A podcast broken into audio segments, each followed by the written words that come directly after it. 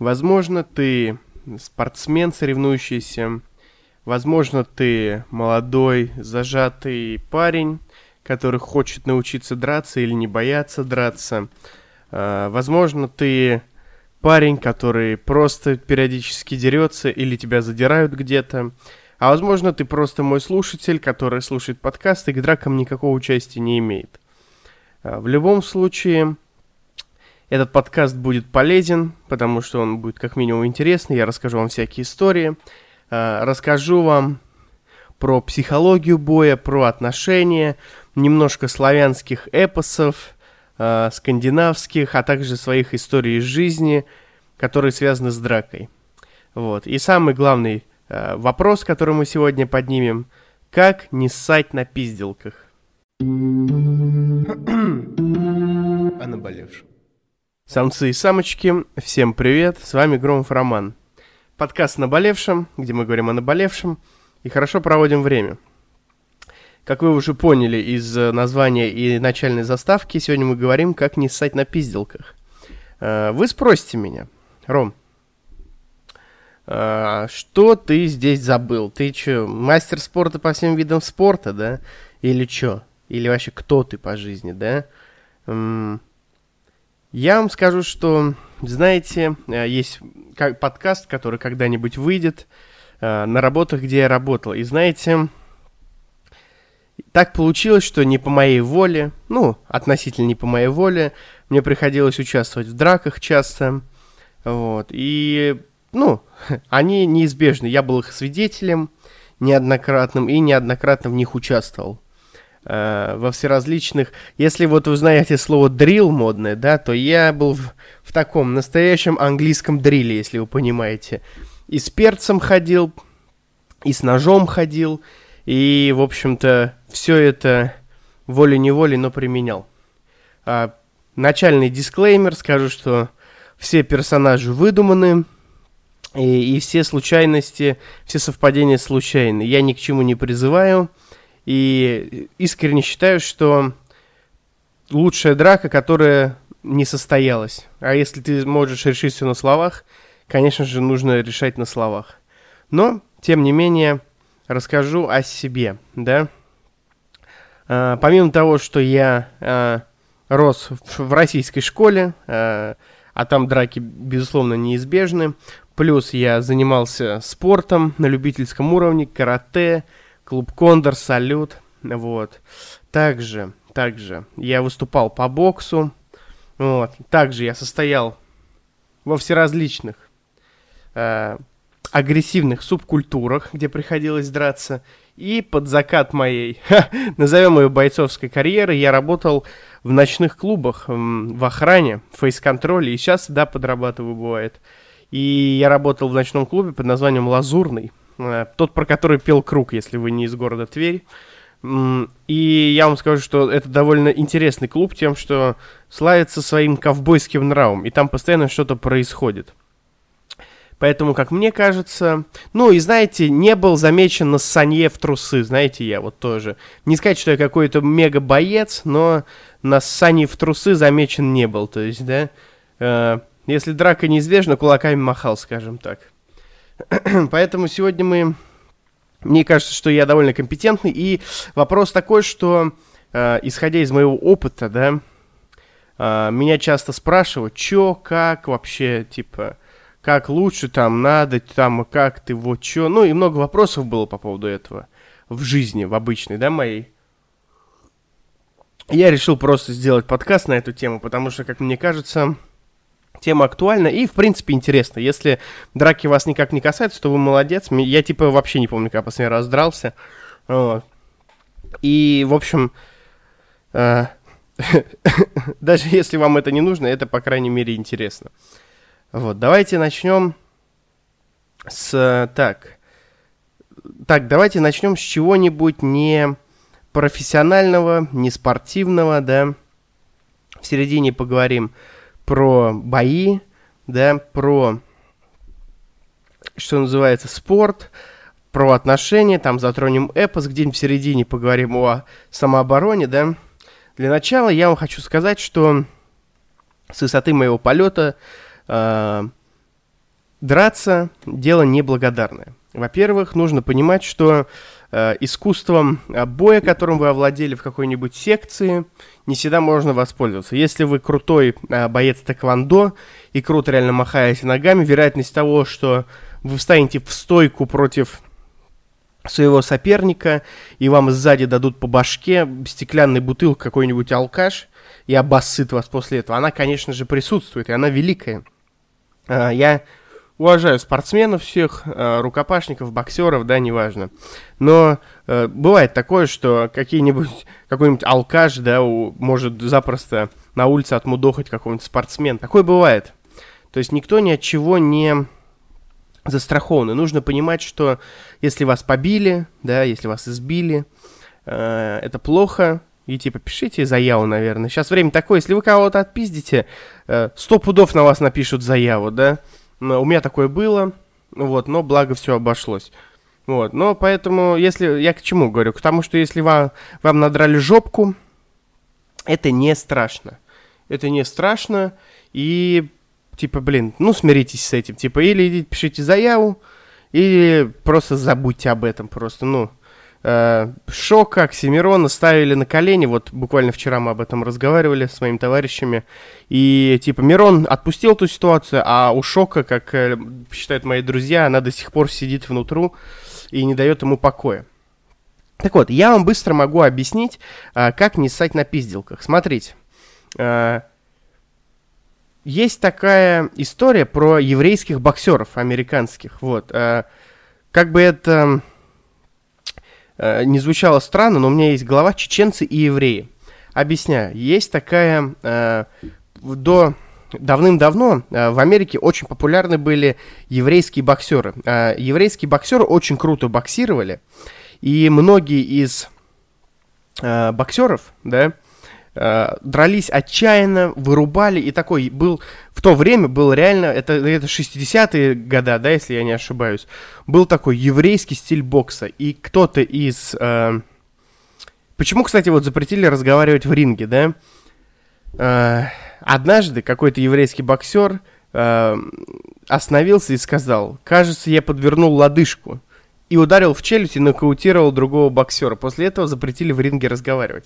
Вот. И один из боксерских критиков как-то сказал, что евреи дерутся так, боксируют, будто за ними э, все, весь их народ.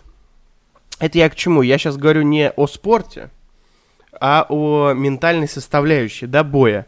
А, то есть у вас должен быть какой-то ярлык, к примеру, да.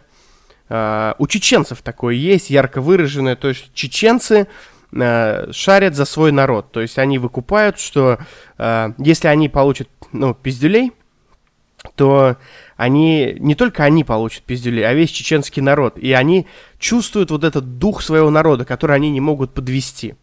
Uh, у меня на груди, к примеру, вот и евреи также тогда так дрались. Uh, и если вы, допустим, ненавидите себя или вам плевать на себя, да, то uh, навешайте на себя каких-то ярлыков и живите с этими ярлыками. В данном случае э, свой народ, э, принадлежность к чему-либо. То есть, типа, вот у меня на груди, к примеру, есть татуировка э, с полком, где я служил, да, десантным. Я десантник, и когда я вот, ну, думаю о чем-то, я думаю, блин, у меня на груди набит э, снежный барс, купол, и, ну, мой полк, честь полка, моя слава, как-то отпиздили меня, отпиздили весь мой полк, да, любимый десантный, то есть отпиздили всех десантников. Вот, также и чеченцы, они, ну, не могут подвести чеченский народ. В данном случае они э, отвечают не только перед собой, но и перед всем своим народом. И также евреи тогда, когда мигрировали в Америку, э, они дрались так, будто за их спиной весь еврейский народ. И это на самом деле очень крутая мотивация. То есть, ну, это на самом деле круто. Я думаю, вам это поможет в драке. То есть навешайте на себя каких-то ярлыков. А еще, кстати, еще, кстати, есть теория Алеши Поповича. Она, ну, дурацкая, но мне она пару раз помогала. А, то есть в какой-то момент, когда я думал, что, может быть, ну, избежать драки, да, или мне как-то не очень хотелось драться, а мне там кто-нибудь сказал, да ты там, хуй знает, да ты пидорас конченый, блядь. Ну, и прям это, знаете, серьезно. То есть не надо на каждое, что ты гнида, ты говно, там, лезть в драку. Это бесполезно, и этим самым ты ничего не докажешь человеку, типа, побив его. То есть зачастую, вот, работая в ночном клубе, ты не пускаешь какого-нибудь алкаша, а он, ну, на две головы ниже тебя, щупленький, он подходит и говорит, да кто ты такой, ты ничтожество, блядь. Ну и что, ты его бить будешь, да? То есть такого, ну, это глупость и ты можешь потерять э, свободу, потому что ты можешь его случайно покалечить, да, э, ты можешь как бы, ну, ты ничего не докажешь тем самым, да, и можно даже работу потерять, если ты вот на работе, к примеру, в охране. Поэтому махаться на каждого нельзя. Но, возвращаясь к теории Алеши Поповича, э, например, я вот так пару раз делал, э, один раз нас э, окружили, окружили э, в одном клубе, да, за городом, не в Твери. И знаете, что произошло? Нас караулили, как бы такие, типа, выходи, выходи, чё ты? И казалось бы, ну, можно и не выходить, да? Можно и не выходить. И я вам скажу, что в этот момент, я в этот момент, нужно, вот, знаете, Алеша Попович, если кто смотрел мультик Алеша Попович «Тугарин Змей», он там говорил, типа, э, типа, да коли русский богатырь будет стоять, и он-то, знаете, вслух проговаривал, как будто, типа, так чего же мы, братцы, будем струсить, типа, пока басурмане там этот, грабят наши земли, и шел драться, короче. Я вам скажу, что если э, вы это проговорите, даже у себя в голове, не обязательно э, засучивать рукава и это выговаривать, так, ну, типа, просто проанализируйте это. То есть вас там зовут, типа, давай, давай, что ты, ты проговори в голове, то есть я, взрослый мужик, сейчас буду ссаться кулаками помахать, да мои предки били всю жизнь, блядь и пошел махаться. Я вам говорю, ярлыки, если вы какую-то ответственность вообще в жизни хоть раз испытывали, то навешать на себя каких-то бешеных ярлыков а, во время битвы, там, перед дракой или во время уже драки. То есть ты не можешь встать, ты лежишь, то есть тебе дали в голову, ты упал, реально грохнулся. Начинаешь вставать и понимаешь, что не хочешь вставать и скажешь, да коли я там десантник русский, да, русский солдат, или там, да коли я там э, чеченец там, блин, за мной весь чеченский народ. Встал и пошел драться. Ну, и я говорю, это придает сил, знаете ли. Немножко, немножко вот давайте эпоса, да, я вам расскажу. Немножко эпоса. А затем я вам расскажу вот про...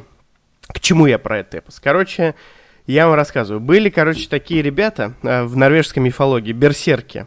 А в славянской мифологии были рыкари. И вот в чем их отличие? Э, берсерки — это такие бешеные воины, типа, которые якобы боли не чувствовали, и это все, ну, очень э, темные истории, и как бы это больше сказки, в которой есть какая-то правда, и нужно понимать, что, ну, что-то там правда, что-то неправда, что-то из альтернативной истории. Так вот, э, берсерки были бешеные воины, которые якобы э, не чувствовали боли, и много таких фактов про то, что якобы они пили какие-то отвары, там, из поганок, еще из чего-то, и от этого становились непобедимыми, да. Вот, и это, ну, как по мне, если переводить это на наш сленг, э, у нас каждый второй берсерк, когда выпьет. Типа, по сути, ты выпил, и ты берсерк. Э, ты же, ну, не чувствуешь боли меньше. Вот, поэтому, ну, берсерков боялись. Они были здоровые, бородатые, типа, там, в шкурах ходили и про них ходили легенды, что они чуть ли не бессмертные, все их боялись. Вот. А рыкари, это типа из э, той же истории, из непобедимых воинов, сумасшедших, да, и э, только это, ну, из славянской мифологии, как становились рыкарями. Короче, чтобы стать рыкарем, тебе нужно было, э, ну, взять животное какое-то сильное, да, и чтобы он тебя покровителем твоим стал. Как стать, э, как найти себе покровителя? Нужно было, нужно было знать, в каком лесу обитает это животное, раздеться до гола, там, может испачкаться своей кровью и идти в лес. Вот, допустим, ты хочешь э, медведь, чтобы твой был покровитель.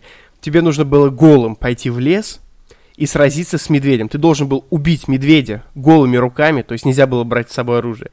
И убив медведя, например, голыми руками, медведь становился твоим покровителем. Или, например, волк. Ты должен был найти в лесу волка, будучи голым, ты, волк, и должен был голыми руками его убить. Если я не ошибаюсь, в 300 спартанцев с Джеральдом Батлером, там он тоже с волком дрался в какой-то пещере.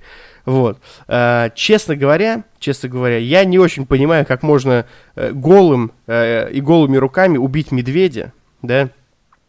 Могу предположить, что можно волка убить, да, но медведя, блядь, не знаю, ребята.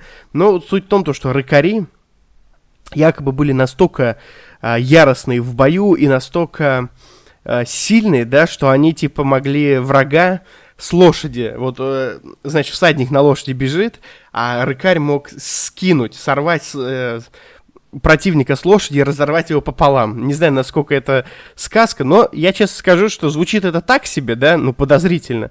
Но мне кажется, если человек может разорвать, э, ну, убить голыми руками медведя, то он, в принципе, и всадника может с лошади снять и разорвать. Типа, тут ничего сложного нет. Так вот, э, если переводить на человеческий язык, да, на современный, кто такие рыкари? Мне кажется, рыкари просто вот жили этим дерьмом, да, вот этим всем военным, каким-то, ну, каким-то бешеным, да, и, и доводили себя до безумия вот этим. То есть, ну, я не знаю, типа, насколько, ну, если вы реально пойдете голый в лес и убьете какое-то дикое животное, агрессивное причем, не там бельчонка или кролика задушите, да, или типа, я, э, не знаю, мой покровитель комар, типа, и ты убил голым комара в лесу, но это не значит, что, ну, максимум, что ты сможешь старое это громко сосать, например, э, и круто там, до крови. вот, я к тому, что если вы реально э, голышом убили какого-то дикого зверя, хищника, то, возможно, вы реально станете рыкарем, потому что вы, ну, сойдете с ума. Это сильный удар по психике и серьезнейшее испытание. Поэтому, э, возможно, это даже не, даже не сказка, и даже это прям, ну, быль, скорее всего, потому что, ну, реально, типа, мне кажется, гасили волков все-таки. Так вот, рыкари они наполнялись яростью, да, их боялись, и они боятся. Объясняю, а, к чему я это. А, когда мы были, когда я был помоложе, я работал в Лазурном, я вам рассказывал, и отличие вот, э, берем двух персонажей. А, Малик, один парень, его вроде Малик звали, не помню, он сейчас вроде в тюрьме сидит. Чтобы вы понимали, да, всю суть а, бешенства, вот этого злости. И какой-то лысый парень, а, который я видел в ТикТоке, в каком-то канале про драки. Короче, а, история такая. А, в общем, идет этот парень, и происходит такая движуха, что ему дают по лицу, да, вот этому парню. То есть, ну, завязывается какая-то потасовка, и этому парню, давайте назовем его парень номер один, а вот этого Малика назовем парень номер два. Э, короче говоря, парню номер один бьют по лицу два раза, и он, короче, садится на корточки, хватается за нос, э, и потом, когда там какая-то потасовка была, он сидел, его друзья там что-то, чё ты, чё ты, чё ты, и что-то драка не состоялась, потом этот парень встает, говорит, вы меня чё ударили, хотя он, ну, типа, не сказать, что он какой-то очень худой или это, это просто удар его осадил. И вот буквально вторая история про парня номер два. Uh, мы заходим, uh, мы, короче, стоим на фейс-контроле, заходит парень номер два и говорит uh, другому чуваку вообще абсолютно лему, ну чё ты тут стоишь, бля? Типа, иди нахуй отсюда. Тот, короче, бьет ему в лицо, тот ему бьет в лицо, тот его отталкивает и говорит, что ты тут газуешь, пойдем выскочим на улицу. Они выходят на улицу, и тот уже получил по лицу, то есть якобы он задизморален, да? Uh, мой отец еще, мой отец еще всегда говорил, типа, ну, и Владимир Владимирович Путин так говорил, и мой покойный дядя так говорил, что uh, если драка неизбежна, бей первым, типа, это дестабилизирует и дизморалит соперника. Вот. И я к чему это? То есть тот э, мужчина, назовем его парень номер два, он уже получил по лицу, то есть он задизморален. Тем не менее, он отталкивает этого парня и говорит, пойдем выйдем. Они выходят, начинают что-то махаться, и этот парень, который э, дрался с парнем номер два, начинает душить его в гильотину, стоя. А я стою и, короче, вот этот парень номер два, который он поднимает его шеей, да, ну, типа, дергается, и я вижу просто у него на лице э, такую, знаете, бешено свирепую, но улыбку. То есть вы выкупаете, да? То есть он получил по лицу, он получил по лицу, он вышел с ним махаться на улицу, сам же его позвав. Его забирают в гильотину, а он улыбается. То есть первый парень получает по лицу из-под тяжка, садится на жопу, сидит, вытирает там какие-то сопли, кровь, слезы, я хрен его знает. Потом встает и говорит, чё вы, чё вы, чё меня ударили? Парень номер два начинает махаться, выходит на улицу, его берут в гильотин, а он улыбается, то есть. И знаете, чем кончилась э, первая история? Парня номер один отпиздошили, да, и причем не слабо. А история номер два кончилась тем, что этот парень, которого затянули в гильотину, улыбнулся, сделал подсечку, и в итоге там такое мясо началось, и парень номер два расколотил первого. Э, это я вам о том, что, знаете, когда я вот занимался боксом, да, мы боксировали, и э, бывало такое, что э, я там попадал кому-то в лицо, и это его дезморалило, и он такой, знаете, то есть парень стоит круто в стоечке, там бой с тенью работает, но когда ты попадаешь ему в лицо, он бам и осаживается, то есть руки может хуже держать, меньше бьет, пугается. А, и были даже те, которые, когда попадали мне по лицу, я обычно, когда получал по лицу, улыбался, потому что, ну, типа, это не так больно, я в капе, типа, а из-за того, что я был в капе, люди думали, что я рычу и дезморалились от того, что попадали по мне. То есть вы купаете это... Э, ну, это пиздец, короче. я не знаю, как это по-другому назвать. То есть они просто дезморалились от того, что они наносили мне урон, потому что боялись ответного. Мораль сей басни какая, ребята? Неважно, девочка, парень, девочки тоже дерутся. Я, конечно, это осуждаю, но уж такая жизнь. Я вам хочу объяснить, что в ударе по лицу, вот, я сейчас, вот при вас микрофон, да, бью себя по лицу. В ударе по лицу ничего нету. Если вы получили по лицу, вы должны, знаете, э, как берсерк, если вам разбили нос, вы должны кровью умыть глаза, чтобы, не, э, чтобы видеть только страдания противника. То есть э, в ментальном настрое много чего есть. То есть 90% успеха это моральный настрой. В остальные, остальные 10% это удача, скилзы и тому подобное. Э, если вы чувствуете себя на коне, то, конечно же, э, драться вы будете лучше. Не надо э, толкаться, не надо как-то, ну, не надо после удара по лицу останавливать драку. То есть бокс, да, бокс э, и любая стычка на кулаках, да, и любая э, драка за гаражом, э, и, блин, вот крут тот боец, да, назовем это боец, назовем это бой. Крут тот боец, не который мало получил, да, или там много получил, а крут тот боец, э, который не оставил удар безответным. То есть, если Э, вот, кстати, вот, да. То есть, если вас ударили, вы должны ударить в ответ в любом случае. Если вы первый не смогли ударить, у вас духу там не хватило, или вы не ожидали, и, допустим, вы с одним, вот вы раз, закусились с парнем, с двумя парнями, да, какими-то, и тут э, вы получаете, вы с первым разговариваете, и второй вас из-под тяжка бьет, да, в лицо, и вы не упали, вы не должны это схавать. То есть самая большая ошибка это схавать этот удар, э, и дальше начать разговаривать. Вероятность того, что вас отпинают через 10 минут, она 99%. Если вы получили в щеку, то бейте ему сразу. Бейте первому, второму по яйцам. Начинайте сразу рубиться. Э, как э, один анекдот из ТикТока, где э, типа стоит парень один против троих и такой, ребята, я, конечно, понимаю, что я спортсмен, но вас трое, вы меня уработаете. но типа вам не жалко одного, ну, типа, ну одного я точно вырублю. Вам не жалко друга. Он скидывает сумку и бьет, типа, одному в лицо. Это, типа, ну, такая зарисовочка из ТикТока, но она рабочая. То есть, если вы э, хлопнете с удара, например, хорошо попадете первому, то, в, ну, вторые двое могут зассать. Вот, то есть, это, ну, факт. Или, может быть, вы так извернетесь, что вы рубанете троих. Или вас от, отмудохают те двое. Но сам факт, что одного вы с собой заберете. В этом суть. То есть, в этом суть. Не оставлять удары без ответа. Выкупайте это дерьмо. Это стильная перебивка.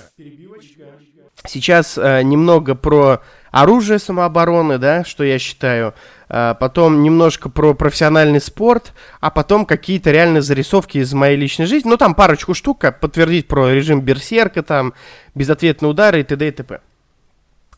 А, короче, такая история. Професси... А, оружие самообороны, да. Зачастую, зачастую парни что-то с собой носят, травматические пистолеты, что, так, у нас есть кастеты, дубинки телескопические, перцовые баллоны, ножи, и, ну и все, наверное. Я вам расскажу, что хорошо, что плохо по моему субъективному суждению. Э, сразу вам объясняю. Кастет это плохо. Кастет это уголовная статья, это холодное оружие, кастет носить нельзя. Вы не можете купить кастет в магазине, э, а если вы сделали его сам, сами и у вас его найдут, это плохо. Хорошее оружие, то, которое обезвредит противника, не убьет и которое можно носить. Поэтому кастет не подходит ни по одному из этих принципов. А, следующее оружие самообороны это нож. А, нож классная штука, я долго ходил с ножом. Но скажу, что ножом невозможно, а, с, с точки зрения правового поля, вы не сможете себя защитить. То есть, имея нож, нужно э, хватить, ну, у вас должно хватить духа пырнуть человека. А если вы пырнули человека, даже если он на вас нападал и он умрет, или что-то с ним произойдет, то 99 вероятность того, что вас посадят в тюрьму. То есть вы идете, к вам подошел какой-то мудак взять у вас телефон. Телефон стоит 5 тысяч. Ладно, вы крутой, вы богатый, у вас iPhone, вы купили его за 100 тысяч. Вы достали нож, пырнули его, он умер. Вам дали 7 лет за убийство, да? Вопрос, стоит ли ваши 7 лет 100 тысяч? Я думаю, нет. Отдайте ему нахуй телефон, он вам не нужен в таком случае. Вот, потому что если он вас пырнет, Э, если вы, не ус... если вы достали нож, но не успели его, им воспользоваться, он, у него, скорее всего, тоже есть нож, и он вас пырнет. То есть, стоит ли ваша жизнь 100 тысяч, не думаю. Посадят его, вам уже все равно, посадят его или нет, вы умерли. А если вы его пырнете, то вас посадят. Стоит ли 7 лет 100 тысяч, тоже не думаю. И не думаю, что у вас телефон за 100 тысяч. Конечно, ну, если вы богаты, это хорошо, но мой телефон стоит, мне его подарили, но он стоит, ну, тысяч 10 сейчас. Типа, и за 10 тысяч э, пырнуть человека такое себе. Поэтому нож не подходит. Э, нож может обезвредить, но нож, э, нож можно носить, но э, нож вас никак не оправдает. То есть, если вы огрели человека доской, вы можете объяснить, что это самооборона. А то, что вы носите с собой какой-нибудь кинжал или клинок и пырнули человека, это тоже unreal, ребята. Unreal. Э, следующее, что у нас идет. Травматический пистолет. А, вот, еще есть телескопическая дубинка, кстати, очень модная. И я вам скажу, что при всем при том, что ее можно купить, да, в отличие от кассета, с ним, э, с телескопической дубинкой тоже очень много запар, кучу просто запар. И я знаю много историй. У меня была телескопическая дубинка, и прям много их было. И э, типа, ну, меня с ними не ловили менты, вот, но я скажу, что мусора реально могут пристать с, к, травма, к этой, к телескопичке, и не то, что вас ее отнять, а реально могут вас увести и, типа, за ношение ХО э, запросто вас закрыть. Поэтому телескопичка не такая крутая в плане... Э, она хороша в плане доступности, но она не хороша в плане, типа, э, права вашего, правового поля. И что еще самое интересное, телескопической дубинкой не так легко там обезвредить человека. То есть, чтобы вы понимали, это как бы железный прутик, который э, маленький, вы встряхиваете, и у вас типа дубинка. Э, вот посмотрите, сколько наши доблестные росгвардейцы лупят ПРами, да, людей каких-то там особо опасных преступников, там женщин, детей, стариков, да, вот это все. Э, ну, соответственно, преступных. Э, и то они их там бьют с двух, с трех ударов. Если вы что-то боитесь, и там лупанете э, какого-нибудь преступника, да, грабителя, неважно кого, по плечу, он скажет «ау», и потом даст вам просто в бороду, да. А вероятность того, что вы дадите ему по голове, например, и он там упадет, она тоже очень маленькая. То есть телескопичкой, как и ПРом, как и любой арматуриной, нужно уметь обращаться. Нельзя ударить один раз человека, в темечко, и он умрет. Нет, если вы неудачник, и то вы его ударите, он умрет, это те же э, 7, 8, 10, 12 лет, да. Но я вот это говорю к тому, что это не так э, действенно, как вам кажется. То есть, ну, э, там бейсбольной биты, мне кажется, и то проще вырубить, потому что она тяжелее, и центр тяжести там совсем другой. А, переходя к э, травматическому оружию, травматическое оружие, конечно же, круто. Вообще оно называется оружие ограниченного поражения. Вот. А, чем хорошо травматическое оружие? В первую очередь это пистолет, который щелкает, у которого есть лазерный прицел, у которого есть ствол, который вы выглядит. Да? Это круто, то есть оружие круто выглядит и опасно выглядит. То есть если вы наводите...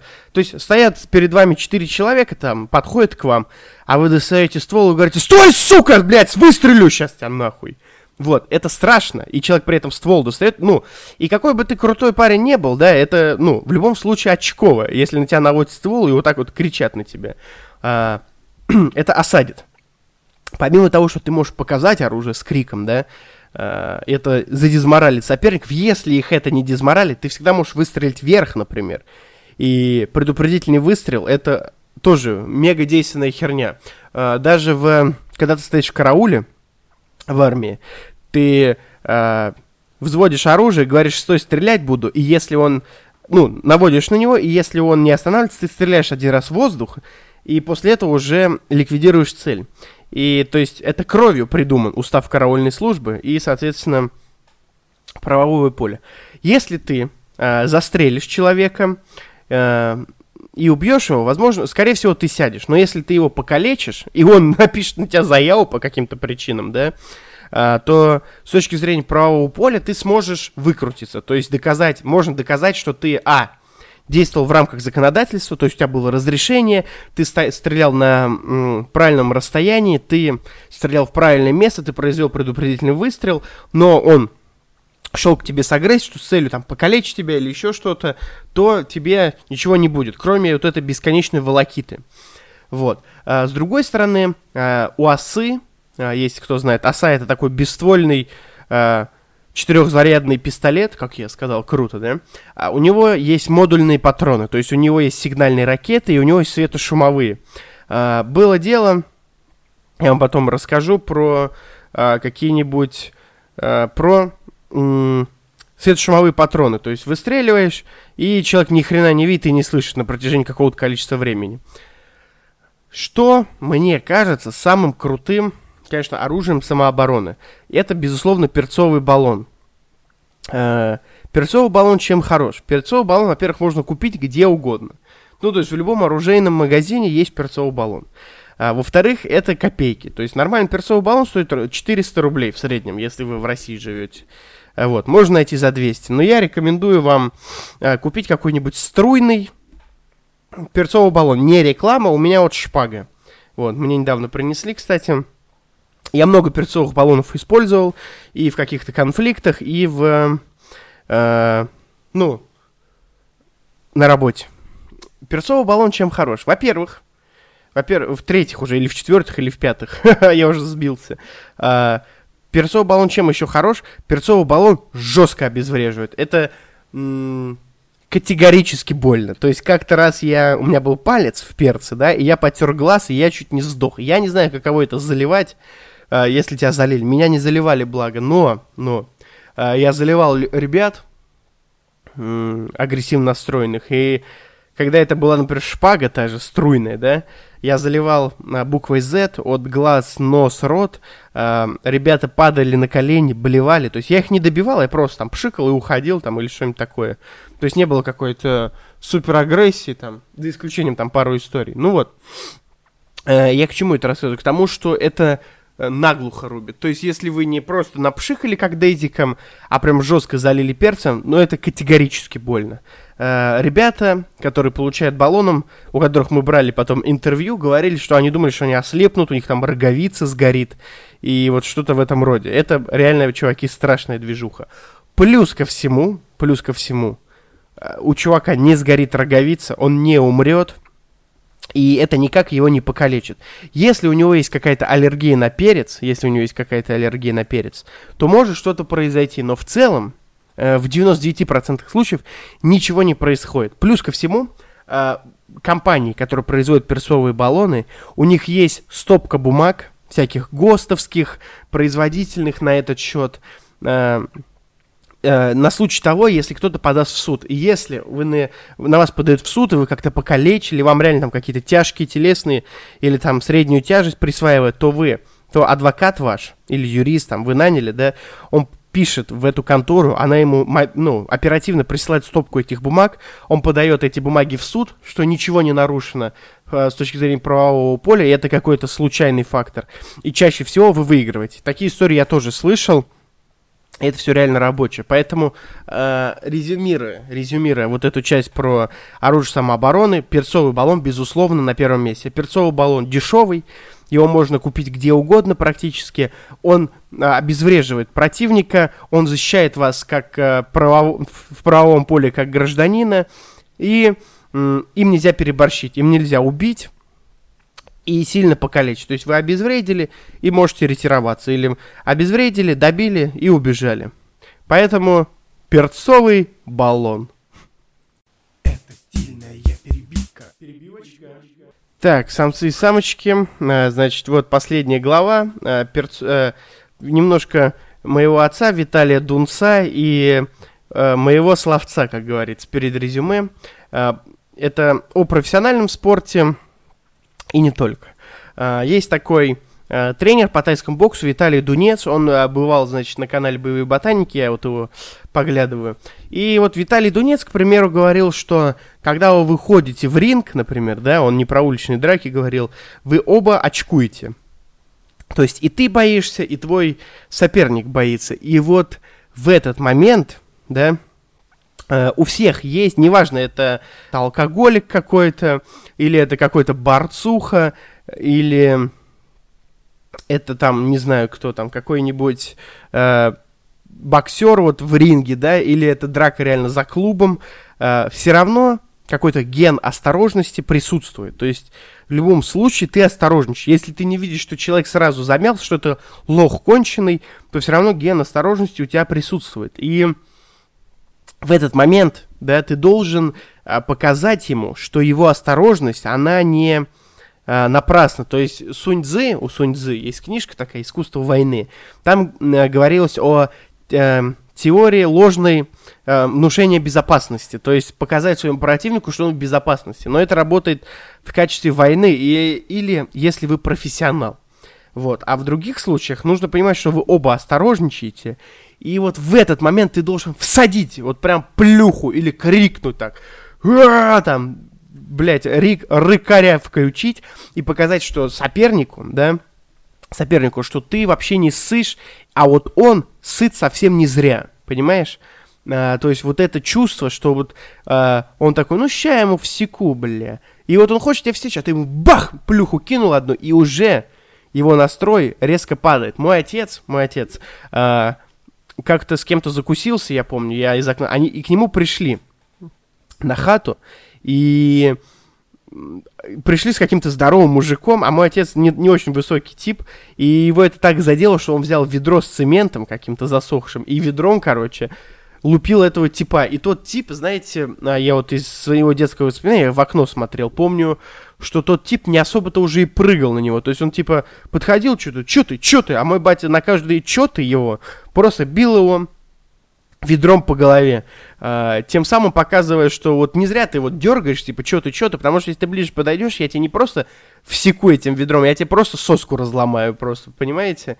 Э, нельзя показывать противнику, что ты в безопасности. То есть Сунь Цзы на самом деле прав. Теория внушения, э, внушения ложной безопасности, она крутая, да, но с точки зрения шахмат. То есть какого-то обыграть, переиграть. А зачастую в уличной драке, наоборот, эмоции, эмоции, э, они важнее э, вот э, скилла какого-то, да, или чего-то этого. То есть каждый удар, каждый вот это... М- вы не должны ссать удара, вы должны его принимать как возмущение. То есть если вы... Э, если вам кто-то скажет, что вы гандон, вы разозлитесь. Если вы кто-то, если, ну, кто-то подойдет и скажет, ты гандон, ты такой, типа, обидно. Если он скажет, ты конченый гандон, ты еще больше разозлишься, типа, блин, в смысле? А если он скажет там, ты конченый гондон, я там твою собаку ебал, понимаете, то вы такие, чё, мою собаку, и вы прям, ну, начинаете злиться. Почему удар вас должен сразу осаживать, что вы такие, блин, что меня ударили, ну да, я гондон. То есть даже вот каждый удар как и оскорбление, если вы все-таки пропустили там первый, первый удар или там первую пощечину, то вас должно это не осаживать, а наоборот возмущать. Мой тренер, мой тренер э, говорил, что мой первый тренер говорил, что чаще всего э, первый, первая пощечина, все стоит на свои места. Или после первой пощечины. То есть, ну, ты с кем-то увиделся, да, какой-то закусь пошел, или ты бьешь пощечину, и чувак такой, типа, ну, чувак такой, чё ты, чё ты, кого, чё, кого, чё стало? Ты ему бам, кидаешь пощечину, и э, он или осаживается, берется за щеку и такой, блин, что за фигня, и то есть ведет себя тихо, спокойно. Или после этой пощечины он заводится, и начинается нормальная драка. То есть ледовое побоище, как говорил мой тренер по боксу. Вот, поэтому, э, чтобы не стать вот этим парнем, который сел на жопу, вы должны принимать удар как оскорбление. Понимаете? И еще, ведь еще в древности били перчаткой по лицу, чтобы оскорбить соперника, и он не мог. Это как бы был не вызов на дуэль, это было бы это оскорбление как повод. То есть кто-то там э, покушался на вашу даму, вы, как Дантес, снимаете перчатку и бьете Пушкина по лицу, чтобы оскорбить его, потому что он оскорбил вас, чтобы вызвать его на дуэль, а он не смог оказаться, отказаться. Отказываясь от дуэли, вы его обесчестиваете, понимаете? А честь очень важная нематериальная вещь. Та из вещей, которых очень сложно купить. Вот, понимаете? Поэтому воспринимайте удары, которые вы пропустили, как оскорбление, и если вы понимаете, что драка неизбежна, бейте, конечно же, первыми. Вообще, э, исходя из моего опыта, да, я вам скажу, что э, бывало такое, что я заливал перцем и бил, и вот я скажу, что однажды как-то э, я закусился степом, мы с ним стояли, и мне хотелось его как бы, ну, наказать, да, за его деяние. И я дал ему пощечину, и он за нее схватился. Я понял, что драки особо не будет, но потом он что-то начал рыкать, пыкать, и я прыснул ему в лицо, перцуха и начал его дуплить, вот, а он это сразу же упал и начал умываться в луже, но я его еще несколько раз ударил, потом нас растащили, и в этом плане перцовый баллон неплохая штука. Также бывали случаи, когда я э, заливал нормальным перцем, вот той же шпагой, да, и уходил, и чуваки реально там вставали на четвереньки и болевали жестко. А, кстати, вот еще, про случай обещал рассказать вам про клуб. Э, было дело такое, что э, завалились в клуб, э, нас там двое или трое, а их прям щей 10. И один мой товарищ достал осу и выстрелил светошумовым патроном. И я вам скажу, что мы были готовы и прикрылись, а вот эти вот э, 10 человек, которые были агрессивно настроены, в эту же секунду, в эту же секунду поникли и вели себя довольно тихо. То есть они упали на четвереньки и были похожи на вот этих новорожденных слепых котят мы их ногами вып выпинали всех, и на этом сие событие закончилось. А, также, знаете, бывали такие случаи, когда однажды мы, мы очень часто в Лазурном а, ругались с дагестанцами, а, они приходили к нам, и вот однажды я иду, и по улице, и, значит, идут дагестанцы, и их прям было человек 10, и они меня окружили, такие, опа-на, это же ты. И вот в этот момент, я вам скажу честно, я обосрался. Это было прям очень страшно. Я такой, а у меня, понимаю, четки были в руках какие-то, кошелек огромный. И я такой иду и думаю, ну все, короче, пипец. И вот они меня что-то допрашивают, я стою с ними, разговариваю. Вот, и вот тут скажете, если драка неизбежна, бей первым. Но, но, это было в центре города практически, и они что-то со мной порамсили, я им ответил что-то. Э, знаете, они не дерзко мне отвечали, я им не дерзко отвечал. То есть э, задавали какие-то не дерзкие вопросы, не типа «ты гандон, бля», а то есть они мне спокойно говорят «что у вас, что вы там газуй?» Я говорю «ребята, все нормально, какого черта?» То есть при всем том, что мне было страшно, а они были агрессивно настроены. Эту драку я избежал. То есть махаться одному с десятью дагестанцами, это заведомо плохая идея. Но, э, будучи, будучи э, Александром Македонским от э, мира охранной деятельности, я сказал, ребята, чё кого, зачем нам это дерьмо? И в итоге они ушли. Uh, поэтому даже если вам очень страшно, собла- об- ну, сохраняйте самообладание, не убегайте, старайтесь uh, разрулить вопрос. Вот. Еще нужно, наверное, какой-нибудь пример рассказать, когда мне было стрёмно. И, э, может быть... Вот, знаете, э, один спецназовец мне рассказывал историю про то, что его как-то посадили в маленькую комнату кафельную, типа ванной, да, дали крысу и сказали убей ее. Выпустили крысу в эту комнату и сказали убей ее голыми руками. И вот я скажу, и вот по его словам, он мучился около четырех часов, был весь в изрезанных руках, весь покусанный, весь э, в крови, и в итоге он смог убить эту крысу. Казалось бы, крыса ей шею свернуть, но вот крыса, э, будучи загнанной в угол, она очень сильный боец. И вот, э, как я уже говорил, от опыта вот этого, да, э, просто представьте, что вы загнаны в угол. Если вы не можете избежать драку, бейтесь до последнего. Я вам клянусь, мне несколько раз мне было страшно, но я такой, да коли, братцы, не пора ли нам разгуляться, дайте коня мне да добрый меч. Вот, бился и ни разу еще не пожалел. Как говорил Мирон Янович, э, за каждый э, миг, где не робел, э, нам воздастся вдвойне. Это стильная перебивка. Перебивочка. Так, резюмируя вот эту всю историю, хочу сказать, что, э, опять же, повторить, что все персонажи выдуманы, и все совпадения случайны. А это лишь плод моих больных фантазий. И я глубоко убежден в том, что драка в наше время ничего не решит. И то, что ты круто махаешься на улицах, не делает тебя крутым. Или то, что ты можешь кого-то избить, не делает тебя крутым. Вот. Драться это плохо, и лучшая драка та, это которую ты смог избежать.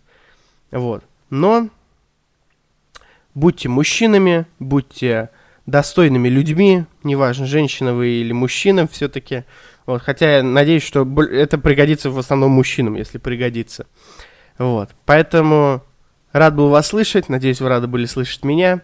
С вами был Громов Роман, подкаст «Наболевшим», и до новых встреч! о наболевшем.